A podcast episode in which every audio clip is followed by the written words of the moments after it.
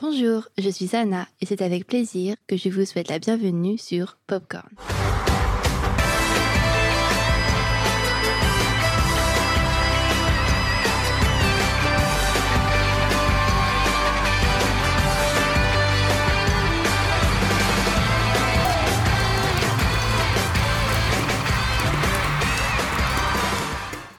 Chères auditrices, chers auditeurs, bienvenue dans l'émission Popcorn. L'émission fait son grand retour après ces mois passés. Au programme, nous aborderons comme toujours le cinéma sous l'angle de la musique. Pour ce troisième épisode, nous allons débattre sur le thème des comédies musicales. Bien sûr, je retrouve à mes côtés l'équipe de choc, Mathilde. Bonjour Mathilde. Salut Anna. Comment vas-tu Mathilde? Bah je vais super bien et toi? Ça va, super, merci beaucoup. Euh, on embrasse euh, Emmanuel parce qu'elle n'a pas pu être euh, là pour cette troisième émission, mais on pense très fort à elle et on lui fait de très gros bisous. Pour ceux qui viennent de nous rejoindre, l'émission Popcorn, c'est quoi? Eh bien, si vous aimez le cinéma et la musique, vous êtes au bon endroit. L'émission comporte deux parties. Dans un premier temps, il y a un débat consacré au corpus sélectionné, puis, dans un deuxième temps, nous échangerons autour de l'actualité, les sorties des films. N'hésitez pas à écouter les épisodes précédents sur les biopics et les films d'horreur. Vous pouvez retrouver tout ça sur toutes les plateformes sur Radio du Neuf. On commence sans plus tarder par le corpus sur les comédies musicales. Mathilde, est-ce que tu regardes des comédies musicales? Je suis une grande fan de Mamma Mia. Ah, j'aime beaucoup aussi Mamma Mia. Dans ces cas, on lance le jingle et on commence tout de suite. I'm singing in the rain, just singing in the rain.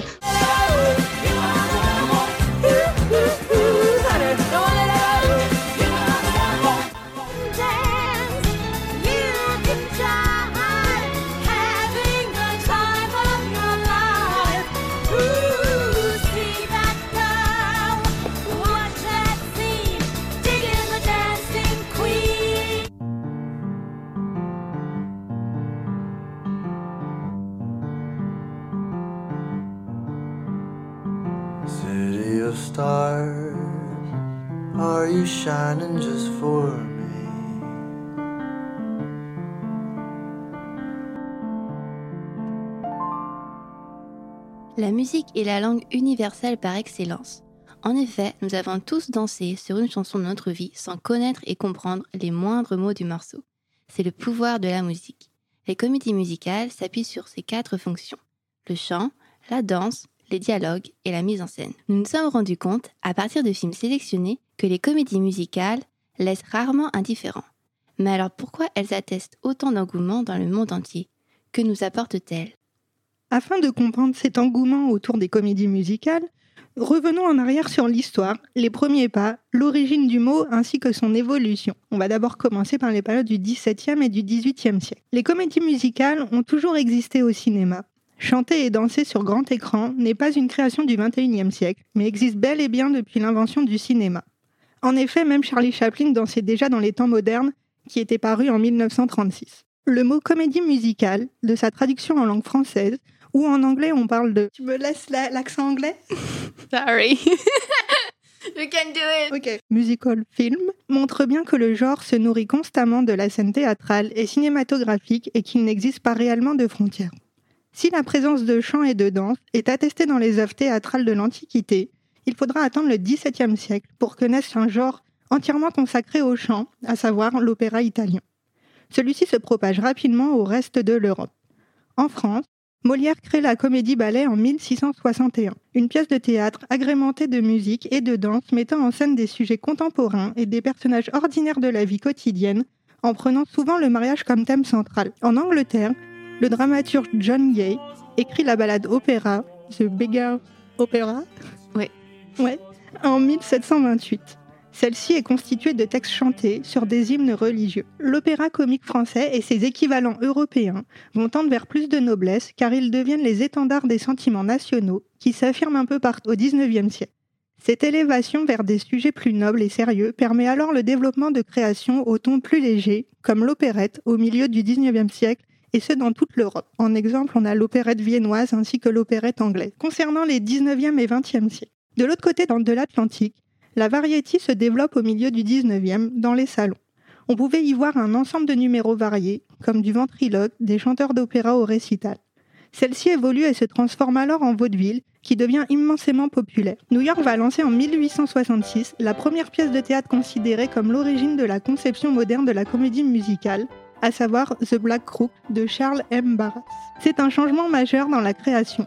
Les reprises ou créations musicales et les danses de spectacle sont réalisées par les acteurs eux-mêmes et sont incorporées à la pièce. La pièce mêle des éléments de mélodrame et de fantaisie inspirés d'un mythe faustien, qui se distingue par une troupe de 100 danseurs. Il recourt à des décors spectaculaires et dure plus de 5 heures. Grâce à sa réputation sulfureuse, il sera joué 474 fois pendant 16 mois. Au XXe siècle, c'est l'innovation américaine post-Première Guerre mondiale qui va pencher la balance. À la sortie de la Première Guerre mondiale, les productions de Broadway sont marquées par un optimisme lié à la période de croissance économique. Le jazz arrive alors sur la scène théâtrale et en 1927, le premier film avec des paroles intradiégétiques est produit ce qui ouvre de nouvelles perspectives. Les années 1920 sont propices à la production américaine de comédies musicales et on y découvre de grands artistes comme Fred Astaire ou encore Marilyn Miller. La comédie musicale cinématographique est maintenant centenaire et chaque jour de nouvelles comédies musicales font leur show. Mais est-ce qu'on peut dire que la comédie musicale peut être vue comme descendant de l'opéra, de l'opéra comique avec une forte influence américaine de la chanson vue comme numéro à faire? La comédie musicale reste toujours caractérisée par la présence de la musique et du chant, mais le point de vue le plus évident est que celle-ci parle à nos sens. En passant par la vue, Louis, le spectateur fait l'expérience d'un spectacle total faisant plaisir à des yeux et à ses oreilles, et surtout elle touche une certaine émotion. On peut présumer que les comédies musicales sont autant aimées, appréciées chez le spectateur avec l'émotion qui se traduit en chantant. Quel lien existe-t-il entre Chantons sous la pluie de Jane Kelly et Stallone Donner en 1952 de son titre original Singing in the Rain et West Side Story de Jerome Robbins et Robert Wise en 1962, si ce n'est la présence de musique. La chanson apparaît ainsi comme une condition, une caractéristique propre des comédies musicales. Un numéro chanté, voire plusieurs, doit forcément apparaître qu'il soit motivé par la diégèse ou pas. À ce critère définitoire s'ajoutent des caractéristiques récurrentes comme des numéros dansés ou des numéros de claquettes. Prenons l'exemple dans le film Grise, sorti en 1978, réalisé par Ronder Klesser, où on retrouve John Travolta dans le fameux Danny Suko et Olivia Newton-John dans la peau de Sandy Olson. Plus énergétique que jamais, illustrant le quotidien des lycéens, et eh bien les seules danses entre les protagonistes sont justifiées par l'histoire. Passage du concours de danse où les étudiants participent à un concours de danse retransmis à la télévision.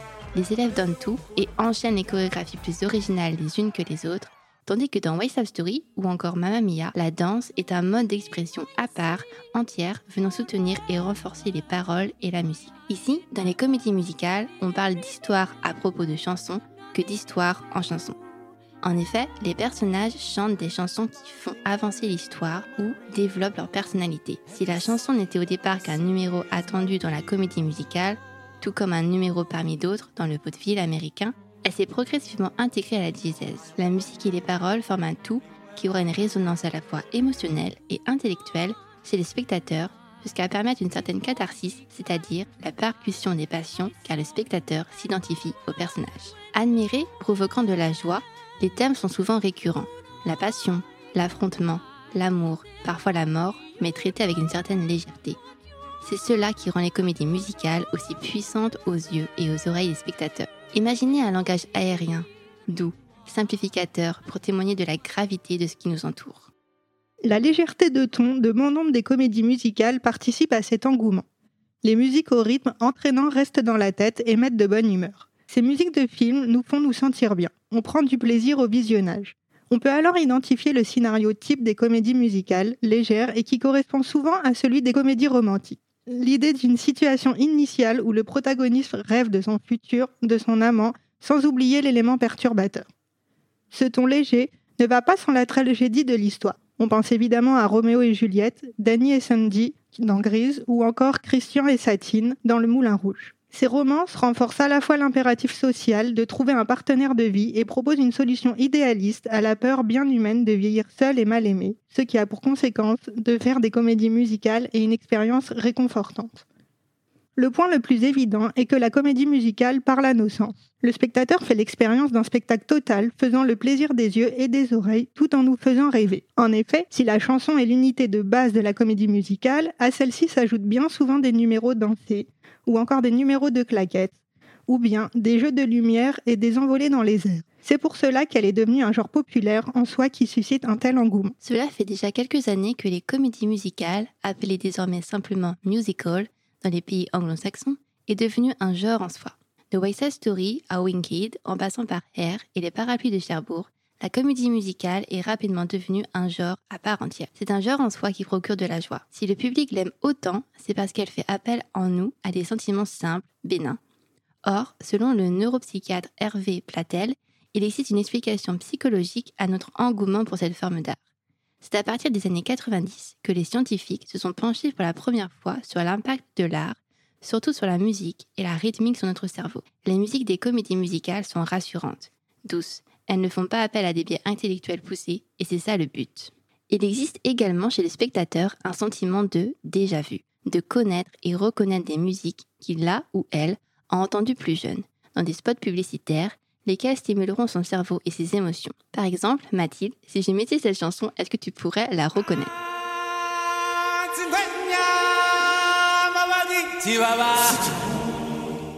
Tu, sais C'est le roi lion, non? Oui, exact, c'est le roi lion. Comme on est gentil, on va vous la laisser jusqu'au bout. Tu sais le titre ou pas? Non, j'ai oublié, ça fait longtemps que j'ai pas revu ce film, donc j'ai... Je connais la musique, mais j'ai oublié le nom. Mais je pense que quand tu vas me donner le nom, euh, ça va me revenir.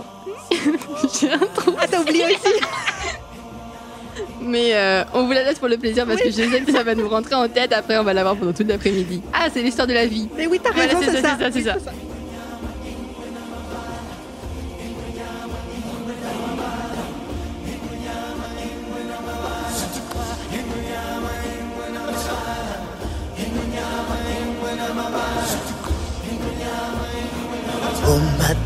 De ta vie sur la planète ébloui par le Dieu soleil.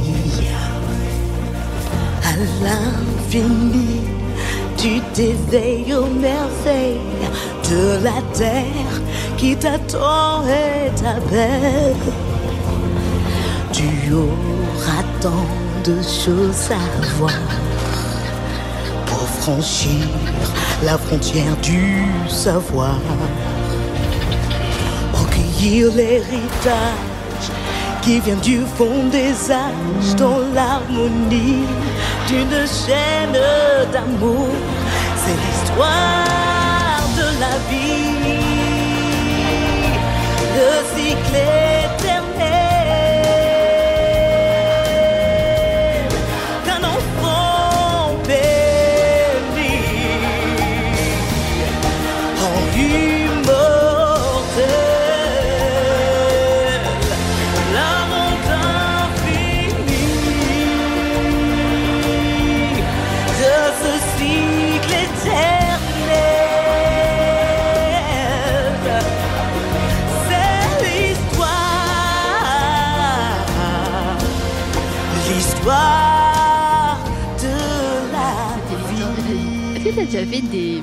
sur des Disney ou des comédies musicales mais le problème, c'est que je suis nulle en blind test. C'est-à-dire, je connais les musiques, bah, comme là, la preuve, mais j'oublie le nom. Donc en blind test, je suis vraiment zéro, quoi. Vraiment très nul. En tout cas, effectivement, c'était le Roi Lion. Donc tu avais quand même la réponse. J'avais une moitié de réponse, j'avais pas totalement Pour continuer notre corpus, en effet, c'est le philosophe après Bertrand Vercilly qui explique que de par sa nature, la comédie musicale est un art joyeux, c'est la fête populaire sur la scène. Prenons l'exemple de West Story. On y voit une histoire d'amour à la Roméo et Juliette sur fond de baston, de bandes rivales, mais la musique, les dialogues bienveillants et les dénouements heureux permettent de mieux appréhender le réel, bien plus sombre et beaucoup plus angoissant. Il y a aussi plusieurs genres, comme l'opéra rock. Dans les années 70, dans la continuité du succès, les comédies musicales dites opéra rock transgressives commencent à abonder au cinéma tel que Grease ou The Rocky Horror Picture Show. La comédie Grease ajoute quelques chansons dans un style beaucoup plus disco. L'ouverture par exemple de Grease et le final You the One What I Want cherchent à attirer le jeune public. Du côté du film The Rocky Horror Picture Show, c'est Richard O'Brien, amateur de films d'horreur de série B, au dialogue ridicule de films avec le fameux culturiste Steve Reese et du rock des années 1950. Il en profite pour écrire une pièce courte autour d'un couple de fiancés avec leur intrusion dans un château où le maître des lieux, à la Frankenstein, a créé un effet musculeux dont il entend faire sa chose. Richard O'Brien écrit les dialogues et chansons.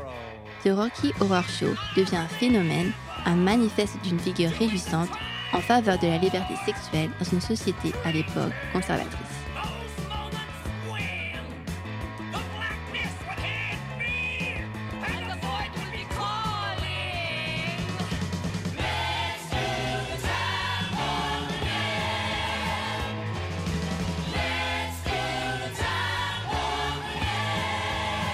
It's just a jump to the left. Hands on your hips.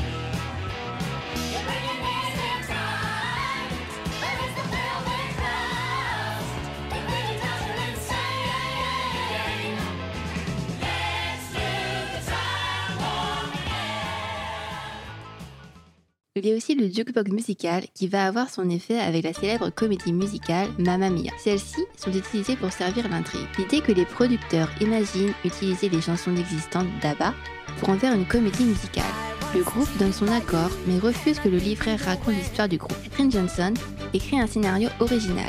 Sa technique consiste à ne pas écouter les chansons d'ABBA pour les choisir, mais de lire toutes les paroles écrites par le groupe pour tisser une histoire cohérente.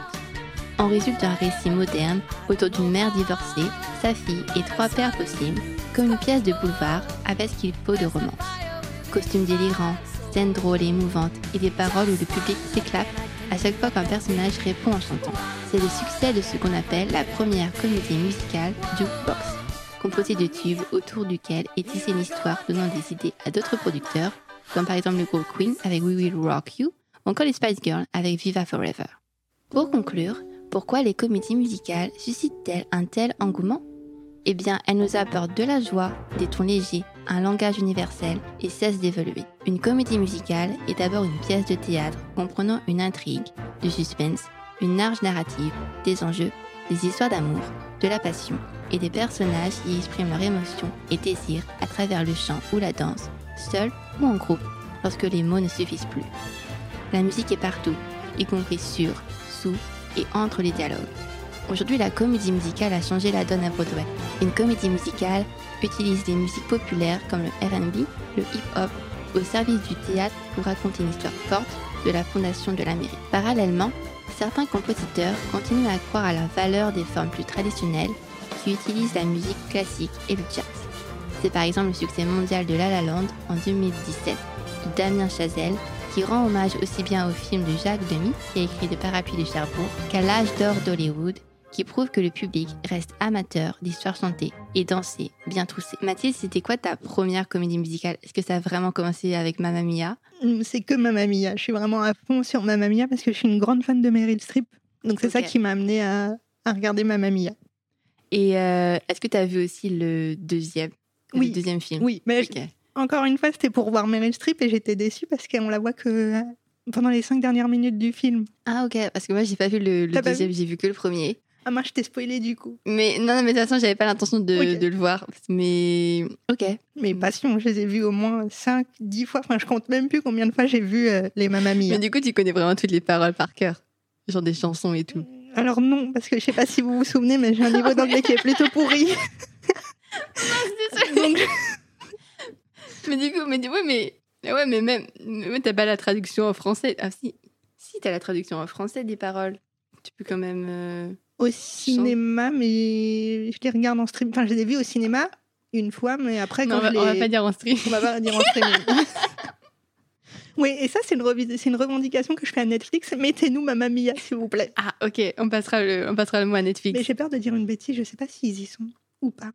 Si ça se trouve, j'ai Euh, dit une bêtise, et ça se trouve, ils y sont, et je suis passée complètement à côté. Je sais pas en fait s'ils y sont. Ou alors faut mettre un peut-être un- peut-être qu'ils y sont. hum, Tu sais avec les, les VPN maintenant tu peux trouver d'autres films. euh, Ah, en changeant de pays, là, ouais, avec ouais. les... Ouais. mais je sais pas si en France. euh, Je t'avoue que j'ai pas, j'ai pas fait doute, attention. J'ai un doute. Ah, eh ben écoutez, si quelqu'un a la réponse, Il pourra pas nous le dire parce que. Si, il peut nous l'envoyer sur. euh, Oui, sur Radio du 9. Voilà. Exactement. Merci. Si vous avez la réponse et que vous savez si Mamma Mia est sur Netflix pour Mathilde, bah, re, re, re, re, regardez le film. Bon, là, je sais pas combien fois, mais oui, ça me ferait plaisir. Ok. Eh bien, voilà, c'était le corpus des comédies musicales. On va passer maintenant tout de suite euh, à la partie actualité. C'est parti.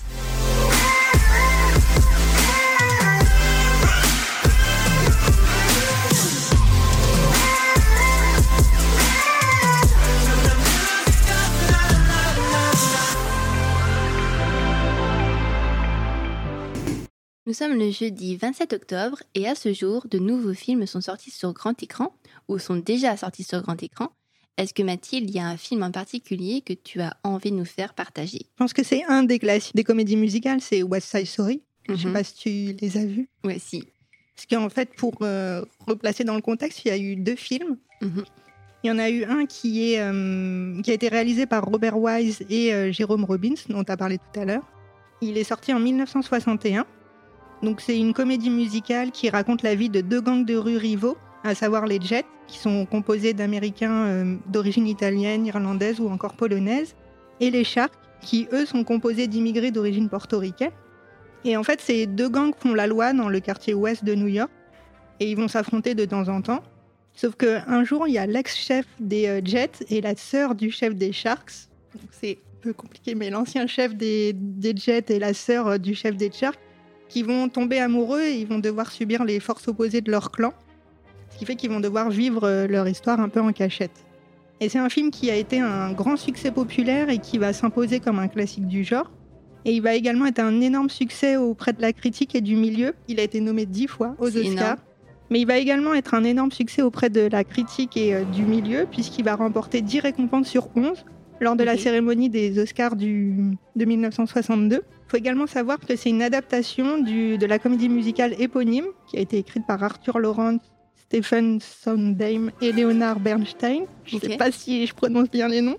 Créé le 26 septembre 1957 à Broadway. Et il faut savoir que 60 ans après, donc en 2021, il y a une seconde adaptation de cette comédie musicale de 57 qui va être faite par Steven Spielberg. Mhm. Donc c'est la même histoire.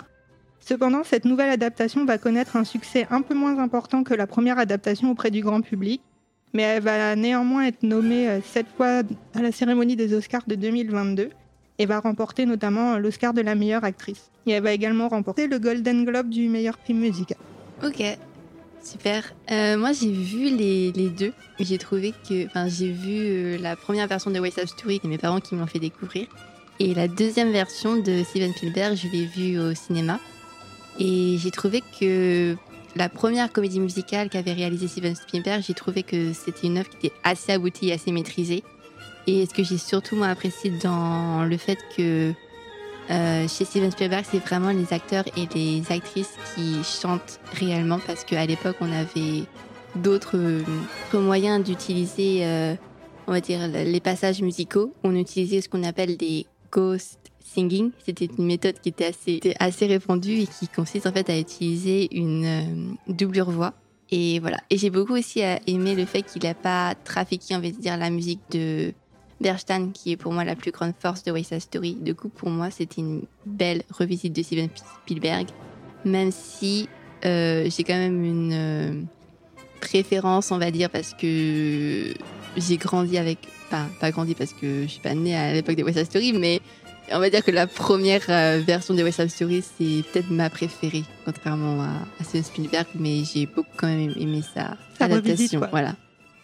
Euh, moi, pour ma part, j'ai envie de parler d'un- d'une comédie musicale qui s'appelle Feu Follet, qui a été réalisée par euh, Joan Pedro Rodriguez. C'est en portugais, donc vous pouvez quand même aller le voir. Il y a quand même des sous-titres et c'est quand même un très beau film. Et en fait, c'est le film qui se présente sous forme de fantaisie musicale, qui compte en fait l'histoire édifiante d'un héritier royal sans couronne et qui a pour euh, rêve majeur de devenir pompier. Et de là s'ensuit un début de parcours dans une caserne marquée par une rencontre.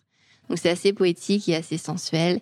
Et le réalisateur parvient à nous faire à la enfin, parvient à nous parler à la fois euh, d'écologie, euh, de colonialisme, d'amour entre hommes et- de pompiers dans un équilibre pour moi qui est très juste. Euh, voilà. Et le film aussi est marqué par des arguments démonstratifs qui seront donc soit chantés, soit accompagnés d'une sensualité voilà, imperméable à la fatalité du récit. Donc, je vous invite aussi à voir ce, ce film. Moi, perso, je l'ai vu sur RT. Pas sur Netflix. Non, donc euh, peut-être que vous pouvez le retrouver aussi sur Arte. euh, peut-être qu'ils refont des diffusions de films. Euh, pour finir cette émission, nous avons été à la rencontre de professionnels spécialisés dans les comédies musicales. Retour sur ces interviews tout de suite. Bienvenue sur l'émission Popcorn sur la deuxième partie. On va parler de l'actualité et de l'interview. Je suis en compagnie actuellement avec Augustin. Bonjour Augustin. Bonjour. Et Mathilde. Bonjour Mathilde. Bonjour. Vous faites partie de la troupe Something Musical. Merci d'être venu. C'était, je suis extrêmement heureuse d'être ici avec vous parce que c'était hyper compliqué, mais on a réussi à le faire. Donc, je suis hyper contente de vous avoir. On a réussi, on est très contents nous aussi. Est-ce que vous connaissez un peu le principe de l'émission Popcorn? Pas du tout. Moi, je veux bien que tu me racontes euh, le principe de ton émission. Alors, l'émission Popcorn, en fait, c'est une émission qui aborde donc euh, le cinéma sous l'angle de la musique. Et donc, on est une équipe de trois personnes, donc moi, Mathilde et Emmanuel. Et on a commencé avec une première émission qui était sur les biopics musicaux. Ensuite, on a fait une deuxième émission sur les films d'horreur. Et pour cette troisième émission, on parle des comédies musicales. Et du coup, je me suis dit quoi de mieux de parler des comédies musicales avec euh, la troupe euh, Something Musical? J'ai quelques petites questions à vous poser concernant la troupe euh, Something Musical, mais aussi on va parler des comédies musicales. Du coup, j'ai vu que la troupe Something Musical était une association qui a été créée en 2017. J'ai fait mes recherches. C'est bien. C'est bien. Et du tu coup, vas savoir mieux que nous en fait. je pense qu'il y a des trucs que tu sais qu'on ne sait pas. Ouais. Ah ouais? Non, c'est pas vrai. Non, j'ai j'ai su en tout cas que vous avez fait une première, euh, une première euh, comédie musicale qui s'appelle Disenchanted, qui a été euh, en 2018. Et donc là, euh, récemment, en 2022, en octobre, It Shouldn't Be You, que je suis allée voir, que j'ai beaucoup, beaucoup aimé.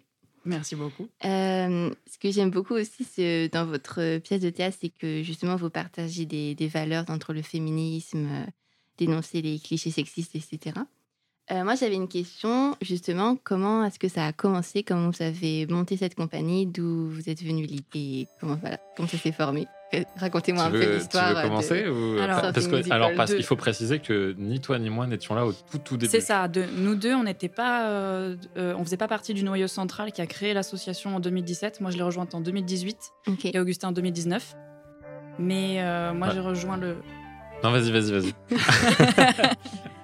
Euh, moi, j'ai rejoint la, la troupe en 2018 euh, pour euh, participer à la deuxième édition du premier spectacle de Disenchanted euh, pour reprendre un rôle.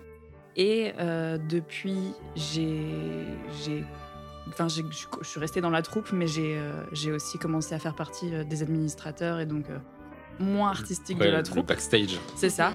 Le- la troupe, au départ, elle a été créée par euh, Myriam, qui, dans It Should Have Been You, jouait le personnage principal de Jenny. Euh, Marion, qui jouait la belle-mère du marié. Euh, Céline, qui jouait la demoiselle d'honneur. Dans le groupe d'origine. Bah, il y a Jeanne aussi. Euh, Jeanne a rejoint le projet genre, un peu plus tard. ouais. Ouais. Bah, le groupe original en fait c'est une bande d'amis qui étaient dans une association dans une école d'ingénieurs qui faisait de la comédie musicale. Voilà, qui montait un spectacle tous les ans.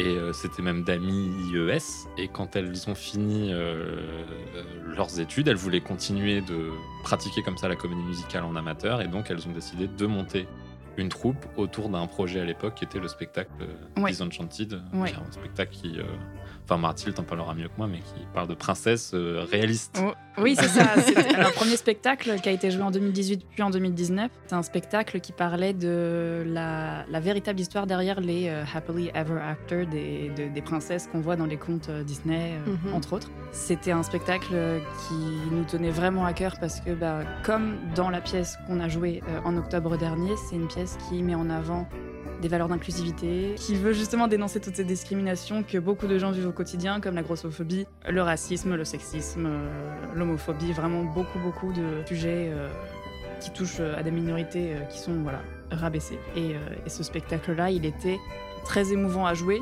et, en tout cas, enfin, il a beaucoup plu et c'est ça qui nous a propulsé après nous, qui nous a incité à, continuer sur cette lancée et à choisir un spectacle qui respectait les mêmes valeurs que, que le premier. C'était, Mhm. enfin, c'est important pour, euh, pour nous en tout cas. Du coup, actuellement, il y a combien de personnes dans la troupe? Alors il y a environ 25 personnes. Ouais. C'est dur de donner un chiffre parce que ça fluctue. On a pas mal fluctué les trois dernières années parce qu'avec le Covid et euh, tous les arrêts de répétition que ça a entraîné. On a dû recaster des personnes, augmenter la taille de l'équipe euh, technique. euh, voilà, on est autour de 25.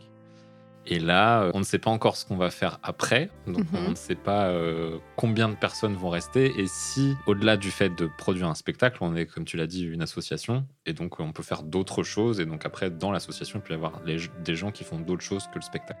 Voilà, c'était pas le cas euh, jusque-là, même si ça commence un petit peu. Mais voilà, environ 25. Et c'était une grosse marche qu'on a passée entre le spectacle Disenchanted et là, le spectacle Ouais. D'Avignon, parce que vous étiez On était petite six. dizaine On avec était déjà, on que l'orchestre, 6 sur euh, scène, ouais. du coup, euh, on a doublé, euh, plus que doublé la- le nombre de comédiens sur scène. On avait moins de musiciens, on avait, on avait un ou deux musiciens en moins, je crois, pour, pour le spectacle d'avant. Quatre, Mais, non Vous avez trois musiciens avant euh, Ils étaient quatre ou Trois, cinq, quatre je sais Ouais, plus. ils étaient trois, puis quatre, et là c'est sept. En tout cas, on est passé d'une troupe- on est passé d'une d'une d'une petite douzaine à ah ouais quasiment 30 personnes euh, un- un- enfin investies dans un spectacle.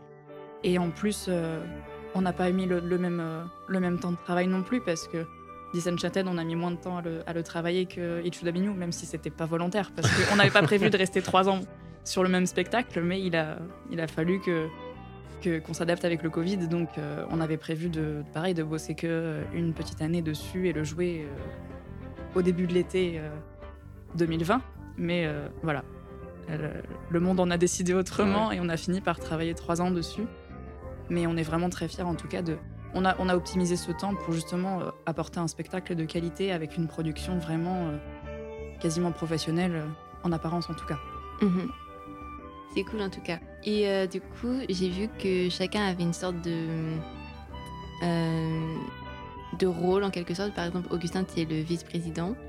Ouais, alors euh, ça c'est nos rôles dans l'association. Donc comme a dit Mathilde, on est tous les deux, on est tous les deux dans le conseil d'administration de l'association, mais ça c'est plus la partie administrative. Après sur la partie vraiment spectacle, on a tous un rôle. Mhm. Euh, Mathilde, bah, tu pourras en parler après. Enfin toi t'es dans le cast, donc t'es sur scène, tu joues, tu joues, tu danses, tu chantes. C'est un peu le truc qui est sympa dans la comédie musicale. Moi, je suis pas sur scène, je suis dans la direction artistique, je suis metteur en scène. Et euh, voilà, donc on a des jobs euh, qui ressemblent Ouais. à. Enfin, qui n'ont rien à voir euh, l'un avec l'autre. Et en plus de ça, on a des musiciens, chorégraphes, directeurs musical, plein de gens qui s'occupent des costumes, des décors, des Ouais. surtitrage. Enfin, il y a plein, plein, plein de fonctions. Et c'est pour ça qu'on est autant. Malgré le fait que sur scène, il y a entre guillemets que 13 euh, comédiens, comédiennes et 7 musiciens. Ouais, c'est ça, on, on voit que 13 personnes sur scène, mais en vérité, il y a vraiment tellement de gens derrière le, Mm. le spectacle. Euh, et même dans la, au sein de la troupe, hein, il y, a, il y a des gens, bah, par exemple, il y a des gens qui sont dans le cast, qui, sont, qui ont aussi des rôles qui sont différents euh, quand on est en répétition. Par exemple, juste pour moi, euh, il y a des moments, je faisais du coaching d'anglais à, à certaines personnes euh, qui en avaient besoin. Euh, Il y a des personnes du cast qui aidaient euh, au costume. Enfin, il y avait- il y avait vraiment euh, euh, des, des gens qui étaient à la fois sur scène et en coulisses. Et euh, on a tous mis à profit tous nos, toutes nos capacités individuelles pour justement que tout le monde, que tout le monde puisse, puisse travailler dans les meilleures conditions possibles et, et vraiment pour se soutenir les uns les autres en fait. L'avantage d'avoir une troupe aussi diverse en compétences, Mhm. ça nous a permis de, de faire un, un spectacle vraiment, euh, vraiment poussé. Parce qu'il faut tout faire. Quand t'es amateur, Ouais. en Ouais. fait, t'arrives. Nous, on a la chance de jouer dans un très grand théâtre au cœur Ouais. de Paris. Enfin, tu l'as vu, du coup, il est Mhm. assez grand, avec plein de techniques possibles, etc. Et puis toi, t'es là, bon, t'as monté ton petit spectacle dans ta salle de répète, t'arrives au théâtre, ça. et là, tu dis, ah, bon, ouais. alors attends, comment on va faire maintenant? Il faut, faire, il faut faire les lumières, il faut mettre plus les petit micros. dans ma tête. euh, ouais. Et euh, du coup, il y a tout un ensemble de compétences à avoir, euh, parce que toi, euh, tu, tu parlais de, par exemple, de, de coaching d'anglais, c'est peut-être un truc auquel on, on pense pas, mais ouais, la pièce, elle est en anglais, on est tous Mm, mm. euh, français, très peu, vous êtes peut-être vous êtes deux à être quasiment bilingues, on va Oui, dire, de, oui, c'est de- ça. de- de famille. Mais le reste des gens, il faut, il faut les coacher pour qu'ils parlent bien. C'est ça, il y avait des gens, et puis euh, c'est même pas un espace de jugement ou quoi, c'est juste qu'il y avait des gens qui avaient des, des besoins plus, euh, plus importants que d'autres. Et c'est à ce moment-là qu'on va aller les aider pour que tout le monde vraiment soit euh, traité au même niveau, en fait. Qu'il n'y ait pas des gens qui aient l'air de, de- de traîner et de- et d'avoir des, des lacunes alors qu'on est tous là pour se, pour se tirer vers le haut, en fait. Mhm. Donc euh, à chaque fois que quelqu'un a, a une compétence quelque part qui peut aider quelqu'un d'autre, on la met toujours à profit, euh, quel que soit notre rôle dans l'association en fait. Tout le monde est vraiment, il n'y a, pas de- il y a pas de personne qui est au-dessus d'une autre euh, dans l'association en tout cas. Oui, parce que j'ai vu du coup que, euh, effectivement c'était euh, c'était en anglais. Et euh, du coup, c'est un choix vraiment de reprendre euh, la pièce. euh, Bah, ça fait partie des. euh, J'aime pas cette expression. On entend toujours à la radio, ça fait partie de l'ADN de l'association. mais euh, parce que effectivement, on choisit des pièces engagées, mais on veut aussi proposer au public français, Mhm. bon, en l'occurrence parisien, mais au public français, euh, la comédie musicale anglophone, qui n'a rien à voir avec la comédie musicale française. Et donc nous, on prend parce que la pièce, les deux pièces qu'on a jouées sont des pièces qui existent, qui ont été jouées aux États-Unis, que nous, on a repris euh, telles quelles. C'est-à-dire qu'on on paye des droits pour pouvoir les jouer. On nous donne le texte et on a, bon, on l'a fait un petit peu, mais on n'a pas le droit de toucher au texte. Quand je dis qu'on l'a fait un peu sur quelques mots, Ouais, euh, voilà, pour des risques, il y avait des références qui n'étaient pas forcément euh, Oui, compréhensibles par des, un public français. ouais c'est ça. Mais sinon, après, euh, voilà, le texte, il existe et, et on n'y touche pas et il est en anglais. La culture de la comédie musicale en France est vraiment pas la même que celle en Angleterre et aux États-Unis. Donc déjà qu'on n'a pas beaucoup de comédie musicale en français, on en a encore moins, quasiment si ce n'est aucune, euh, en anglais en France. Et euh, ce qui est très important pour l'association, c'est justement de démocratiser, de vulgariser, de populariser la, comédie musicale en France, que ce soit en anglais ou en français. Mais nous, on a choisi de la faire en anglais parce que c'est encore plus rare. Donc euh, c'était important pour nous de, choisir des, pièces qui étaient exclusivement en anglais jusque-là. Mais justement, euh, en parlant des comédies musicales, euh, on a, avec Mathilde et Emmanuel dans notre corpus, on a vu que des comédies musicales, c'était, bah, en France par exemple, c'était beaucoup de tout ce qui était l'opéra, l'opéra-ballet, etc., euh, quand il y avait euh, Mozart, etc. Et du coup, pour vous, quelle est la différence entre les comédies musicales et l'opéra? Est-ce que les comédies musicales, est-ce que ce serait pas, un descendant de l'opéra ou pas? Ou pas du tout? T'as sûrement un super avis sur Mais moi, je te laisse- je te laisse parler. parler, Moi, je te, don- donc là, je donne mon avis euh, perso. Je pense que, en fait, euh, la comédie musicale, c'est un genre qui réunit plusieurs arts, plusieurs Mhm. disciplines artistiques, à savoir le jeu théâtral, la danse, le chant et la musique. Tout Mhm. ça en direct sur une scène. Donc, c'est un art qui a- c'est une pratique artistique qui est assez complète. Mais en soi, euh, l'opéra ou le ballet euh, fait un peu la même chose. Le cinéma fait un petit peu la même chose. Donc, en fait, on pourrait dire que tout ça, c'est des arts qui sont des mix d'autres arts et qui descendent, enfin, qui sont peut-être inspirés les uns des autres, mais je j'associerais pas euh, particulièrement euh, Tu vois, la- la comédie musicale ouais. à l'opéra. Et euh, par rapport à ce qu'on disait avant sur la comédie musicale anglophone, nous, je pense, quand on dit comédie musicale, on pense musical, Mhm. c'est-à-dire vraiment ce qui a été créé la plupart du temps à Broadway, parfois à Londres. Mais c'est un style vraiment euh, qui a des codes, euh, qui, a, qui a des trucs qu'on retrouve, par exemple, ce qu'on appelle les jazz hands. Donc là, vous ne voyez pas, mais je secoue mes mains comme un papillon. Ça, c'est un truc très comédie musicale, très musical, qu'on n'a pas à l'opéra, par exemple, alors que c'est des supports euh, Ouais. Oui. identiques. Moi, pour, pour distinguer l'opéra de la comédie musicale, je dirais que l'opéra a une dimension lyrique que la comédie musicale n'a pas. Et euh, le, le lyrisme dans l'opéra, c'est euh, quelque chose de très important et de très, euh, de très visible. Quand on voit les, les- les gens euh, chanter euh, euh, dans les opéras, c'est pas du tout la même chose que dans les comédies Mhm. musicales. Et c'est pas les mêmes thèmes qui sont abordés. Et la comédie musicale, je verrais plutôt ça comme une évolution de l'opéra plutôt que quelque chose qui en est similaire.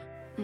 Parce que ça, quand même, ça coche plutôt euh, globalement les, les mêmes cases. C'est euh, du chant, de la danse, du théâtre, euh, avec de la musique en live, euh, sur une scène, euh, dans un théâtre. Mais j'irai pas jusqu'à dire non plus que c'est la même chose. En tout cas, ça reste similaire, ça c'est sûr. Ouais, Et je suis puis, il y a- d'accord. il y, a une- il y a une dimension de temporalité aussi. Ouais, L'opéra, ça. je, je, je connais pas bien, mais je, je- moi, je- je- ça me saoule l'opéra.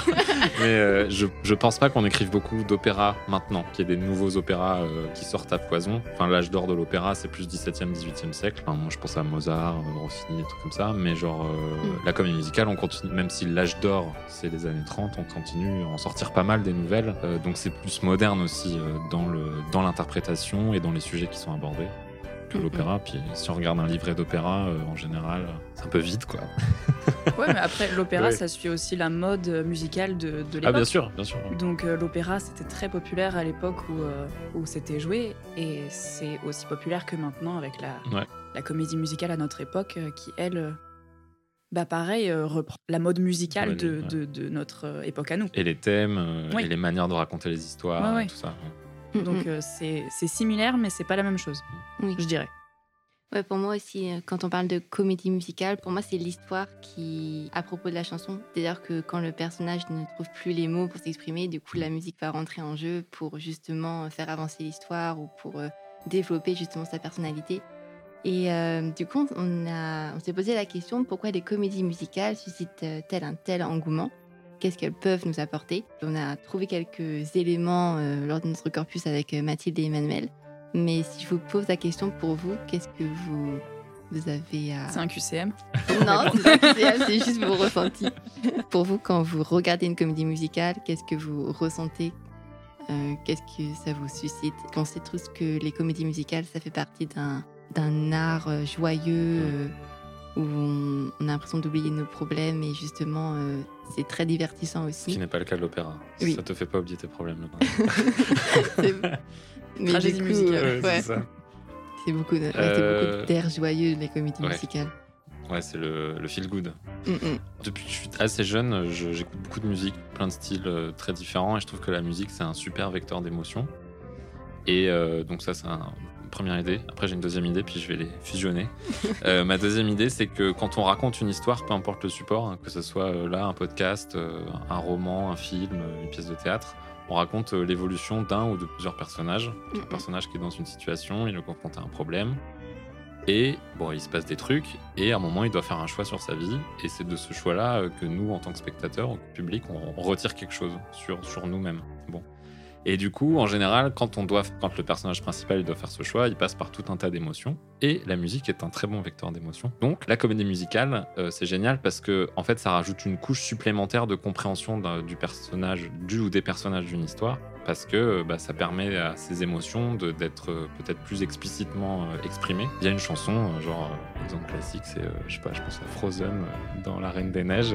Elle dit Let it go, on comprend qu'elle en a marre et qu'elle veut s'en aller, quoi. Genre, alors que si c'était juste une histoire un petit peu plus plate, enfin sans musique, on aurait peut-être moins ce- cette aide émotionnelle à, comprendre les enjeux de, chaque personnage. Donc pour moi, la comédie musicale, elle répond vraiment à, ce- à cette problématique-là. Et je pense que c'est pour ça qu'il y a, comme tu dis, on peut dire qu'il y a un engouement, c'est parce que ça, ça te parle plus puisque ça te véhicule plus d'émotions. Mais c'est pas forcément lié non au genre comédie musicale. Par exemple, tu vas voir un film qui a une très bonne euh, bande originale. Parce que je sais que c'est aussi un des sujets du podcast. Euh, la musique, même si elle n'est pas chantée par le personnage, mais qu'elle accompagne, elle est, c'est un super vecteur d'émotion. Et euh, tu vois, tu balances une musique euh, très bien composée, très triste sur un personnage euh, qui a même pas besoin de chanter ou de parler. tu vis la tristesse avec lui, quoi. Tu vois, le, genre les, les violons, ils t'emportent. Mais c'est à ça pense, aussi qu'on ouais. peut, on peut distinguer un bon film et, euh, Ouais. et un bon compositeur, surtout euh, de cinéma. C'est ça. C'est quand la- sa musique euh, n'a pas besoin de paroles pour, pour véhiculer les émotions qu'il faut euh, au moment Mm, qu'il faut. Complètement. Mais, euh, mais oui, je suis d'accord, je suis totalement d'accord avec toi sur tout ce que tu as dit pour, euh, pour euh, répondre à la question. euh, je dirais même que, euh, en tout cas, moi, ce que j'avais étudié en cours de, de comédie musicale, c'était la dimension euh, un peu euh, onirique, la, la dimension euh, non réaliste d'une comédie musicale, euh, qui fait que certaines personnes n'aiment pas la comédie musicale parce qu'ils trouvent que c'est pas assez réaliste. Euh, parce que oui, c'est normal qu'une personne se mette pas à chanter en public devant tout le monde euh, d'un coup. Mais c'est aussi ça qui transporte le, spectateur et c'est ça qui aussi vectorise les émotions. C'est vraiment quelque chose qui te transporte en fait. Moi, quand je vois quand je vois une comédie musicale, les chansons, après je les ai dans la tête toute la journée. J'y repense. les personnages quand ils sont marquants, je m'en souviens. Ça ça me ça m'émeut et puis, euh, puis c'est quelque chose qui, euh, qui a un, impact, euh, bon souvent, le plus souvent positif sur mon expérience de la comédie musicale en tout cas. Enfin, c'est quelque chose dont je tire une, une bonne expérience et qui, qui me rend heureuse dans l'instant et puis sur le long terme après, si la, si, en fonction de, de l'impact que l'œuvre a sur moi. quoi. Je trouve que les comédies musicales, c'est un peu. C'est assez rassurant en fait quand tu regardes une comédie musicale. Parce que même moi, quand je suis allée voir votre, votre pièce, j'avais vraiment j'avais envie de monter sur scène avec vous. parce que c'est assez. Tu te dis, bah, j'ai envie de vous suivre dans votre pièce. Parce qu'on sait très bien que oui, c'est pas naturel de monter sur une table et de commencer à chanter euh, devant tout le monde. Ou que 15 personnes se mettent à danser exactement la même chose. C'est Oui. Surtout, hein. ouais, c'est dingue. Ah là là, quelle coïncidence Mais du coup, ouais, je...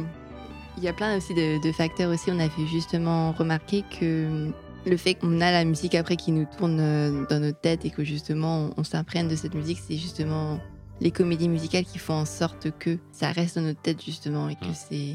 Bah, puis surtout que t'as le- chaque chanson et du coup par rapport à de la musique que tu écoutes euh, de m- plus générale euh, des albums euh, qui sont hors, hors spectacle ou film ou, ou quoi que ce soit. Comme une chanson est écrite pour une situation et un, un ou des Mhm. personnages en particulier la chanson forcément elle euh, raconte quelque chose puisqu'elle c'est sa fonction en fait. Elle est là pour dire pour que tel personnage dise euh, j'ai mal à la tête. Genre euh, je vais pas bien pour tel sujet ou euh, allez je vais tout défoncer etc et du coup forcément c'est des, des chansons qui sont tellement porteuses de sens que si ce, si ce sens a du sens pour toi, forcément après c'est beaucoup plus facile de la, de la garder en tête, de l'enregistrer, puis de la vivre quand tu l'écoutes aussi, parce Mhm. qu'elle a- c'est pas juste euh, un gars qui gratouille sur sa, sur sa guitare. Oui, et puis d'avoir envie, de la d'avoir Ouais. envie de la réécouter après aussi. ça, ouais. Enfin, il y, il y a forcément des comédies musicales qui vont avoir plus d'impact euh, sur quelqu'un que d'autres, Euh, bah, comme, euh, comme les films, comme, comme les musiques, comme tout. Tout le monde va avoir euh, un, un genre de comédie musicale euh, préféré. En général, les chansons qui restent le plus dans la tête, c'est celles qui nous donnent euh, de l'énergie, du peps.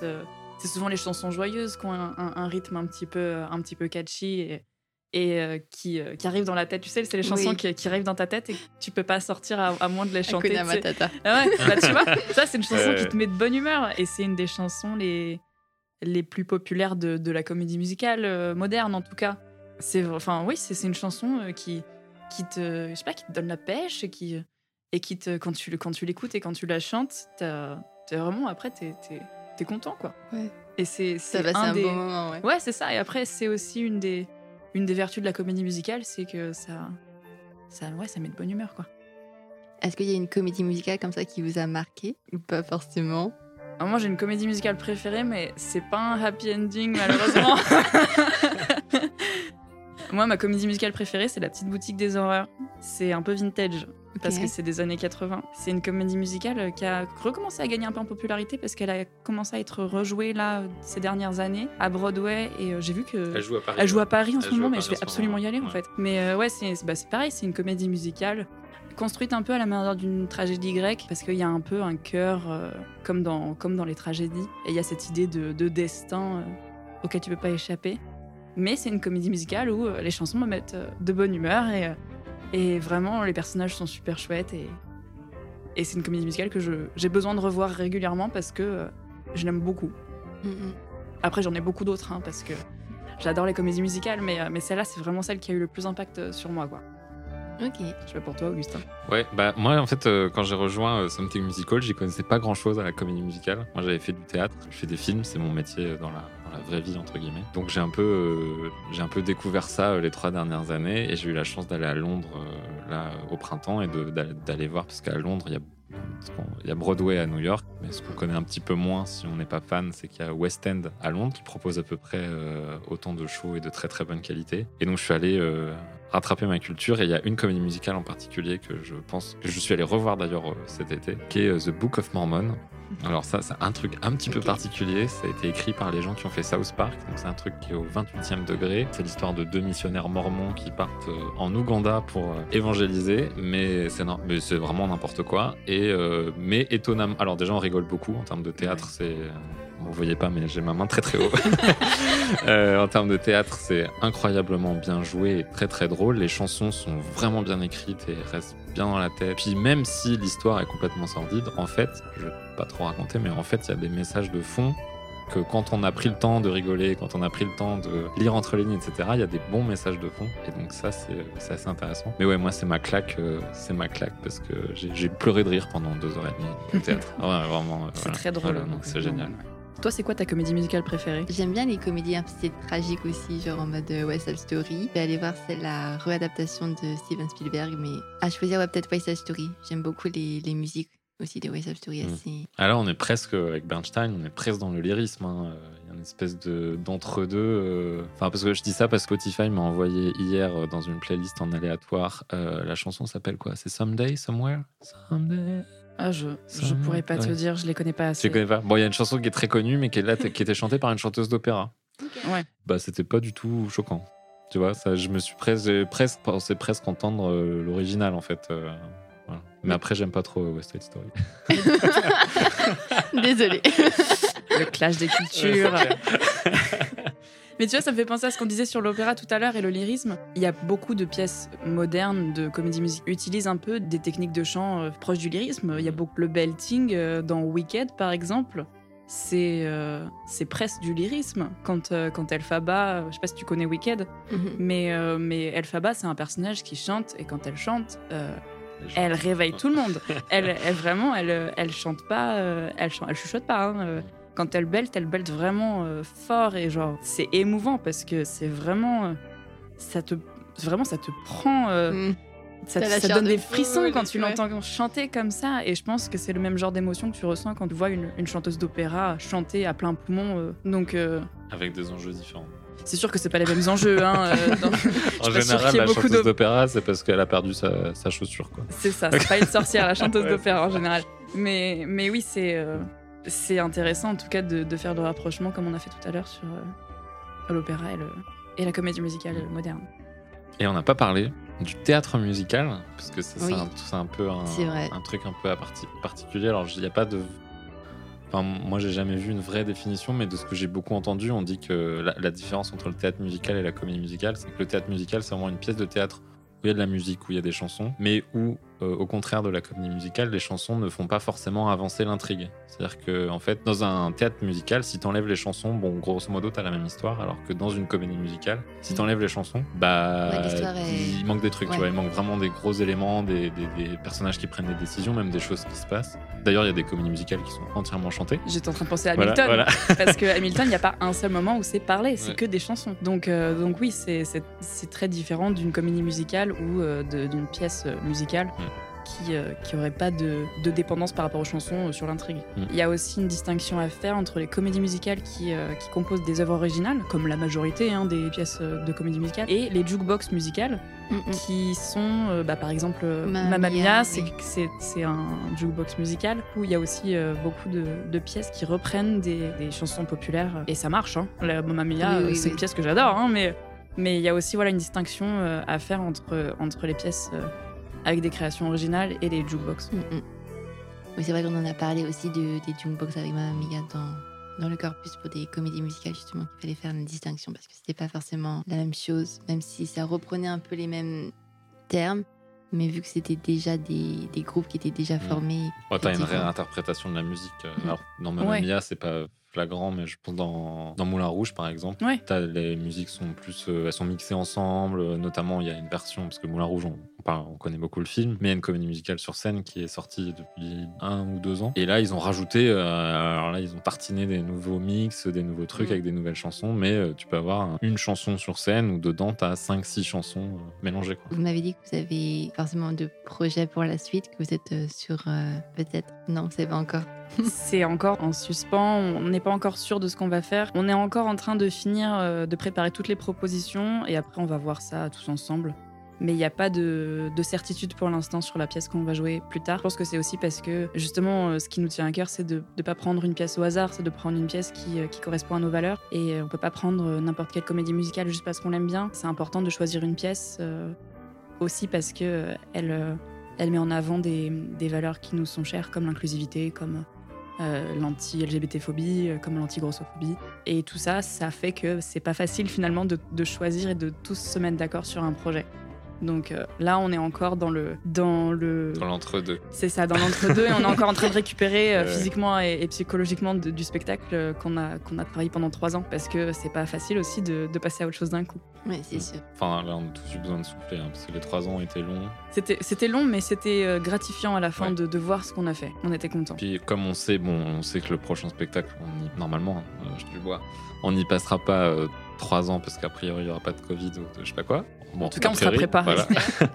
Il n'empêche que euh, c'est un investissement d'au moins un an, donc c'est pas une décision à prendre à la Mm. légère. Il faut bien qu'on pèse euh, le pour et le contre et qu'on décide de satisfaire un maximum de personnes au sein de la troupe aussi. Ouais, c'est sûr. Mais après, on fait pas que des. Par exemple, pendant le Covid, on n'a pas fait que euh, travailler la pièce. On a fait des, Mm. des petits bouts de projets euh, qui prenaient moins de temps et moins d'investissement, justement pour pouvoir présenter autre chose à la communauté qui nous suit, euh, à nos proches.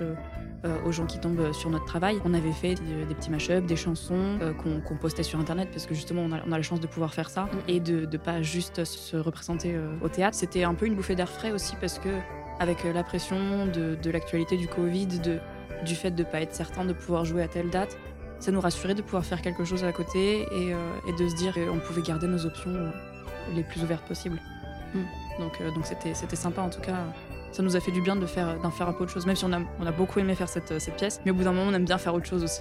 Dans la semaine, vous essayez de, de vous voir à peu près tous les jours ou vous avez quand même un. Ah non, bah on est alors donc on est 25, mais on a tous tous un Ouais, métier à côté. ouais, hein. ouais. Faut, faut voir ça comme un, un cours de karaté du jeudi soir en fait. Ok. Euh, plus plus plus. mais euh, en théorie, euh, on a une répétition par semaine. Dans les dans les mois qui ont précédé le spectacle, il y avait un engagement plus fort parce que c'est là. Enfin voilà, toi tu l'as vu, tu vois le- tu vois ce que ça représente. Et comme on fait tout nous-mêmes, encore les costumes, mais aussi je pense à la com, euh, organiser le spectacle, faut faire venir quand même 1500 personnes, hein, ça se fait Ouais. pas en un claquement de doigts. Et on doit tout faire euh, tout seul comme des grands, donc ça prend beaucoup de temps. Et je ne sais même plus quelle était la question. De si on se voyait tous les jours. Ah non, et donc non. Non, on se voit pas tous les jours. Surtout que oui, c'est clair, Augustin le rappelle, mais on a tous des métiers très différents, donc on n'a pas du tout les mêmes horaires.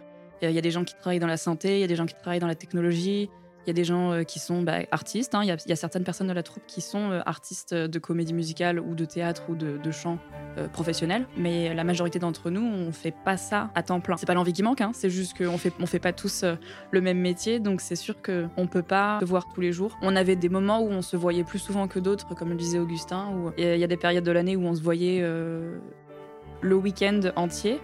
Euh, on faisait des week-ends de répétition en plus de nos réunions hebdo- hebdomadaires. Et on faisait une semaine de résidence, euh, à la fois pour, euh, pour souffler un peu, mais aussi pour, pour travailler des, des projets sur lesquels on a besoin d'avoir plein de gens d'un coup sur une période un peu plus longue. Donc l'été, en général, c'est là où les gens sont plus disponibles. Mhm. C'est déjà dur de rassembler tout le monde tout- toutes les semaines. C'était très rare qu'on soit tous là. En trois ans. donc le, parce que en fait il y a les répétitions donc, du cast des comédiens. Ça c'était le jeudi. Il y a les répétitions des musiciens qui étaient le mardi je crois. Ouais. Et puis après on a fait des répétitions groupées avec tout le monde. Mais en tout cas les répétitions avec le cast. Les trois années en enlevant les, les confinements etc. Mm. On a dû faire un gros an et demi, un an et dix mois de répétitions. Donc toutes les semaines. Il y a que trois fois on a eu les 13 comédiens. Donc euh, parce que tu parlais effectivement de- d'em- d'emploi du temps. C'est vrai qu'on a tous des métiers différents et c'est assez, euh, c'est pas Mm. forcément facile de s'organiser. Mais on a la chance d'être au 21e siècle et de pouvoir communiquer très facilement. Et ça, c'est vrai, par contre, on communique tout le temps. Mm. Donc euh, ça, c'est assez. c'est comme une petite entreprise, en fait. C'est ça. Et puis après, dès que quelqu'un n'est pas là, s'il prévient assez à l'avance, on peut toujours trouver quelqu'un pour remplacer son, son rôle dans la troupe. Et aussi, on, voilà, comme on est tous très polyvalents et qu'on est tous d'adaptabilité, euh, si euh, une comédienne doit remplacer une autre comédienne, on n'a pas l'étiquette de pro, mais on est quand même très euh, réactif, on est quand même très, très im- impliqué dans ce qu'on fait. Et dès qu'il y a besoin de remplacer quelqu'un dans une scène où on l'est- où on n'est pas, on peut le faire euh, sans trop de difficultés parce que ben, justement, on est à l'écoute, on travaille et euh, on sait quelles sont les attentes de, de la direction artistique et euh, les attentes de, de la scène qu'on doit remplacer, enfin sur laquelle on doit remplacer un comédien ou une comédienne rapidement. Bah écoutez, merci beaucoup pour cette interview. Merci. On, Merci à toi, Anna. on va suivre euh, ça de tout près pour Something Musical. Que voulez nous dire vos réseaux sociaux? Bah, vous allez taper Something Musical. euh, en tête. en Mais vrai, tu je pense que, que vous on- tapez Something Musical sur n'importe quel réseau social, vous nous trouvez. On a un logo Ouais. euh, qui était fait par Mathilde. Un logo euh, avec un fond rouge et un, le logo étant genre beige. Blanc cassé. Blanc cassé, ouais. Voilà. Et vous nous trouvez assez vite. Euh, on est sur. On est sur Instagram, somethingmusical, en un seul mot. On est sur Twitter, somethingmuse, M-U-S, parce qu'il n'y avait pas la place pour écrire musical. on est sur Facebook, si vous tapez Something Musical. On est sur TikTok, je crois que c'est Something Musical 1, avec le petit Ouais. chiffre 1 à la fin. Il y a quoi d'autre comme On est réseaux sur sociaux? YouTube. Oui, sur YouTube. Et on est sur LinkedIn. Bon, LinkedIn, euh, On sait jamais. euh, On sait jamais. Attends. on sait jamais. Ok. Voilà. On est Bah écoutez, bah merci Augustin et merci Mathilde. Merci Anna. Euh, N'hésitez pas à aller soutenir Something euh, Musical et si vous avez envie de finir sur quelque chose, Bah écoute, bravo pour cette émission déjà, et on a hâte d'écouter les prochains épisodes. merci. Salut Salut Salut. Et voilà, l'émission Popcorn s'achève ici. Merci de nous écouter, merci de nous avoir écoutés. Merci encore une fois à Mathilde. Merci Mathilde. Merci à toi, j'étais ravie de. C'est vrai que ça faisait plusieurs mois qu'on n'avait pas fait Oui. d'émission. J'étais ravie de revenir euh, bah, avec toi présenter euh, les comédies musicales. Moi aussi, ça m'a fait très plaisir de refaire cette émission et d'avoir de retour euh, l'équipe de choc en mode popcorn. Ouais, et encore une fois, on embrasse bien Emmanuel qui, Oui, encore une fois, nous a manqué. ouais.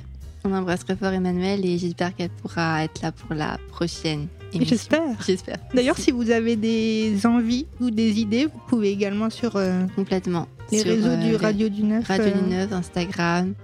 Euh, autrement, on a aussi le, le site internet Radio du Neuf. Voilà. Donc, Ouais, donc sur tout ça, si vous avez des idées d'émissions, vous pouvez. Carrément. Merci aussi à la compagnie de Something Musical. On a appris beaucoup, beaucoup de choses durant ces temps de rencontre. Ça a été un réel plaisir. Euh, comme vous le savez, donc vous pouvez retrouver toutes les émissions sur toutes les plateformes de la Radio du. On vous dit à la prochaine. Prenez soin de vous. Et je laisse euh, Mathilde finir l'émission sur le mot de la fin. Bisous Bye